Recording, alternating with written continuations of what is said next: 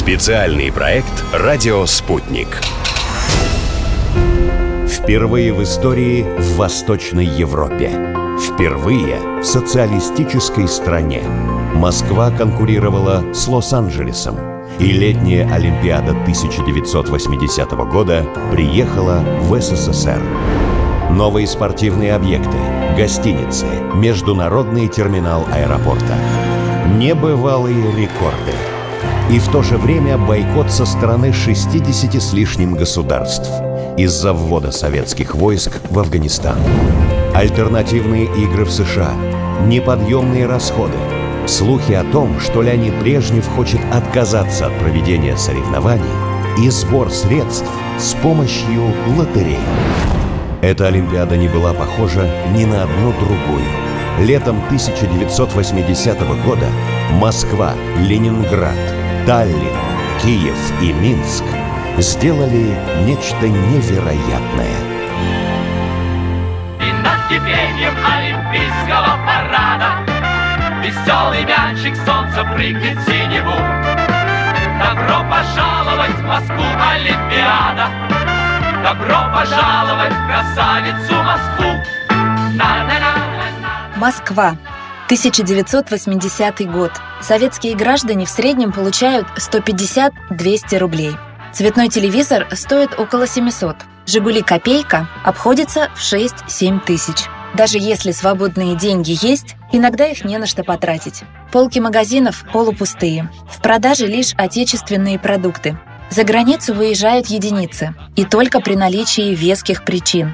А вокруг иностранцев ходит множество слухов, в таком духе, будто все они хотят заразить советских граждан своими западными болезнями. И вот пришла Олимпиада. Гастрономы превратились в центры изобилия. Многие люди впервые увидели импортные продукты и вещи. И главное, смогли их свободно покупать. Финские колбасы в нарезке, соки с трубочкой, баночное пиво, кока-кола в пластиковых стаканчиках, которые потом хранили как реликвию. Иностранцев приехало много. Они выделялись. Но оказалось, что и с ними можно вместе болеть, танцевать и даже дружить. Железный занавес был на время приспущен. Люди с обеих сторон лучше узнали друг друга. Мы хотим рассказать о той Московской Олимпиаде, какой ее запомнили рабочие на стройках и переводчики, участники церемонии открытия и зрители.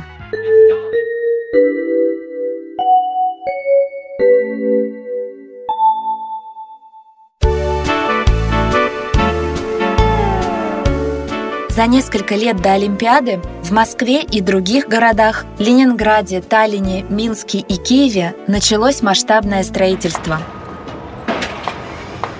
Возводили как спортивные объекты, так и инфраструктурные. Олимпийскую деревню, гостиницы, дороги и эстакады, терминал аэропорта. Михаил был студентом последнего курса строительного института. Работал на реконструкции Дворца спорта в Сокольниках, где во время Олимпиады проходил турнир по гандболу. Так начался его путь в профессии. Мы уже были на последнем курсе Московского строительного инженерно-строительного института. И все работали полгода мы на строительство олимпийских объектов. Мы строили основание подхвата центра в Сокольниках. Котловане работали, все и мальчики, и девочки. Вместо занятий ходили на работу. В последнее время даже и субботу, воскресенье прихватывали. Но это только кто желал, потому что нам за это дополнительно платили. 40 рублей была стипендия, 45 рублей на последнем курсе. А так до 80, до 100 рублей мы зарабатывали. Еще плюс дополнительно. В начале курса, когда ездили в стройотряд, мы покупали вычислительные машинки и джинсы. То в конце курса мы уже, естественно, уже готовились к выпускному. На стройке в Сокольниках работали и студенты, и квалифицированные специалисты. Приезжали со всей страны. Им платили две зарплаты, одну на родине, вторую – олимпийскую. Трудились в 3 смены, а вечерами для работников строек устраивали концерты и танцы. Много романтических пар родилось в этой неформальной атмосфере. По выходным строителей возили на бесплатные экскурсии. Одна из таких поездок стала для Михаила судьбоносной. Я познакомился там. Это была первая моя супруга. Она из Литвы. Она тоже была на олимпийских стройках, но мы познакомились в Ростове Великом на экскурсии. Но проводились всякие дискотеки, мероприятия. После Олимпиады многие получали кто талон на автомобиль, кто талон на ковер, кто еще чего-то. Это стимулировало народ. Саму Олимпиаду Михаил не застал. Пришлось уехать на родину по семейным обстоятельствам, но ему в любом случае пришлось бы покинуть столицу. Как вспоминают очевидцы, город перед соревнованиями зачистили от всех нежелательных элементов. Людей без московской прописки тоже отправляли по домам. У студента Владислава Пака ее как раз не было. Я заканчивал второй курс Московского института стали и сплавов. Нас предупредили еще в апреле, что сессия у нас будет идти не в июне, как всегда, а к концу мая мы все закончим. Так все и случилось. В мае 80-го года мы все сдали сессию, и всех иногородних студентов попросили быстренько покинуть город-герой. Восприняли с воодушевлением тот факт, что можно было увеличить себе каникулы. Да, я с большим удовольствием отправился вожатить на Иссык-Куль, и там я провел прекрасные 2 месяца. А все москвичи наши, все студенты, они остались работать волонтерами, так называемыми. Аспирант МГУ Николай Павлюк во время Олимпиады находился в стройотряде в Смоленской области, но несколько раз приезжал в столицу. Помнит, как впечатлили его пустые вагоны с направлением на Москву и небывалые гастрономические диковинки. В Москву был ограничен въезд. Въезжать можно было только тем, у кого была прописка или вид на жительство. Я помню, ехал из Смоленска в Москву, и во всем вагоне нас было 2 или 3 человека. Огромный вагон.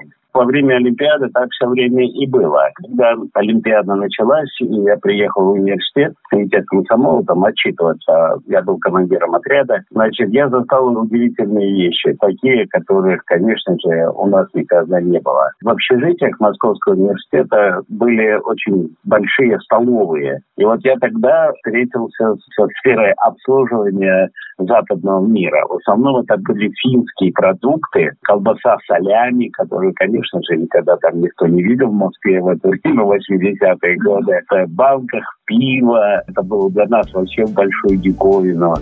Марине Набиркиной летом 1980 года было 16 лет. Она стала участницей живого кубка на церемонии открытия Олимпиады.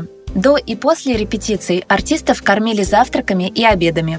Изобилие продуктов, заграничный эксклюзив, бесплатные экскурсии – то, что запомнилось многим участникам тех событий. В завтрак что входило? Значит, плавленый сырок, йогурт обязательно. Впервые я в жизни своем попробовала йогурт, сок, печенье, шоколад, фрукты, бутерброды с сервелатом. Конечно, это не тот сервелат, который сейчас. Это было все очень вкусно. Ну и, соответственно, обед. Икра и черная, и красная, которую я терпеть не могла, но приносила домой, потому что я это не ем. Нас заставляли забирать. Десерт давался по килограмму, по 1,5 где-то вот так вот. Это могли быть мандарины, яблоки, допустим, там бананы. Возили нас, конечно, бесплатно на стадион. Помимо этого у нас были как бы и дискотеки бесплатные. Экскурсии организовали, отрепетировали, сходили, пообедали. И потом какие-то развлекательные были мероприятия.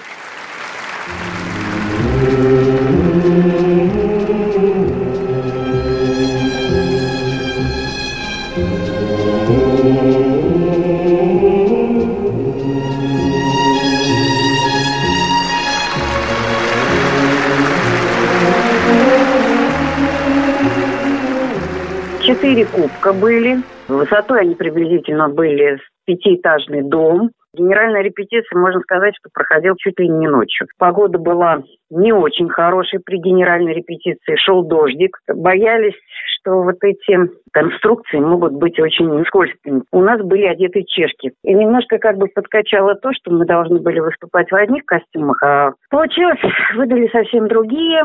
Мы выступали под музыку «Мой ласковый и нежный зверь». И потом, когда уже спустились, все стали выходить со стадиона. Вот не знали мы тех же самых вот других спортсменов. И обнимались, и потом кричали до следующей Олимпиады. Так вот хотелось, чтобы еще раз повторился вот этот вот праздник.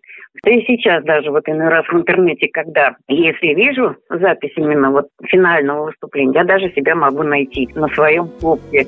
Очевидцы в один голос говорят: Москва в дни Олимпиады была невероятно хороша. Валентина Никольская жила рядом с Лужниками и не припоминает ни строительного шума, ни толпы народа. Тем летом она закончила факультет журналистики МГУ и устроилась работать на радио.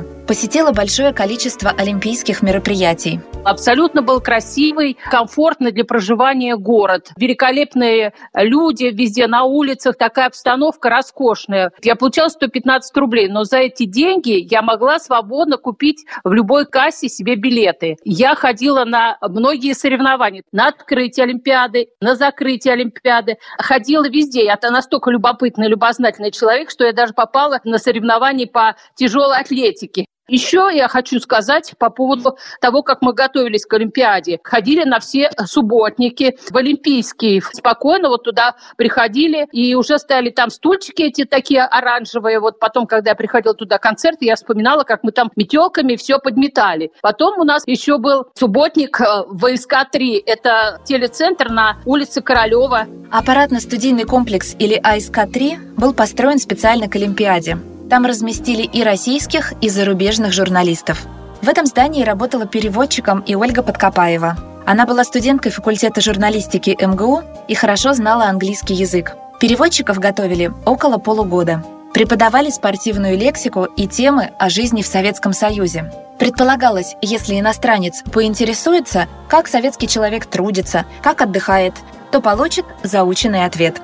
Однако Ольге ничего из этих знаний не пригодилось. Когда началась Олимпиада, серьезной работы нам никто студентам не доверял, и мы были просто, типа ассистентов. Я сначала попала на водное поло, бассейн в Лужниках. Там у нас у каждого было свое рабочее место, по тем временам, конечно, совершенно фантастическое, с собственным монитором, на который были заведены камеры практически со всех арен.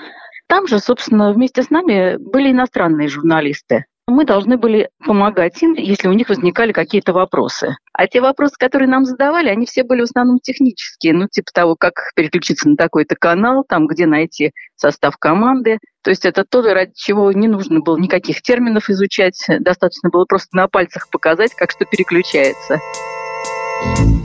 Каждый контакт с иностранцем переводчики должны были запоминать и записывать, чтобы потом отчитаться. Советские спецслужбы рассматривали жителей других государств в первую очередь как потенциальных шпионов, поэтому система контроля была организована по высшему разряду.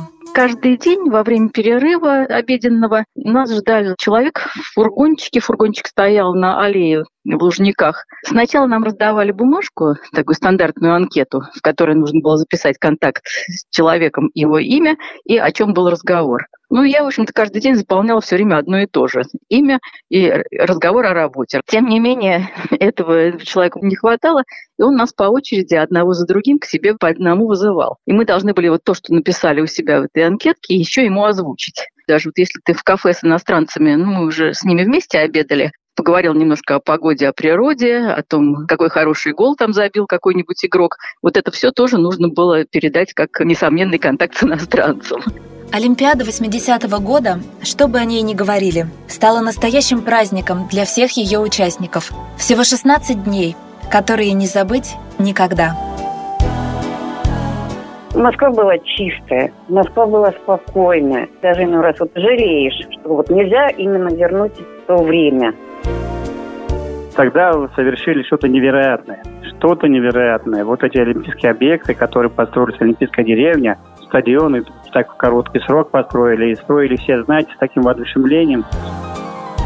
Для нас это было огромное приключение, потому что, естественно, за границу мы тогда не ездили, иностранцев видели мало, а здесь живые, и даже кофе выпить с иностранцем, поговорить о погоде, это и то было событием. Мы все были единой командой, все люди, которые жили в это время в нашем большом государстве, они практически интересовались спортом, и никто их так за уши не притягивал. Мы все жили одной семьей, и было очень интересно. О том, как готовилась к Олимпиаде команда спортсменов, о рекордах и разочарованиях, слушайте в следующей части специального проекта. Специальный проект «Радио Спутник».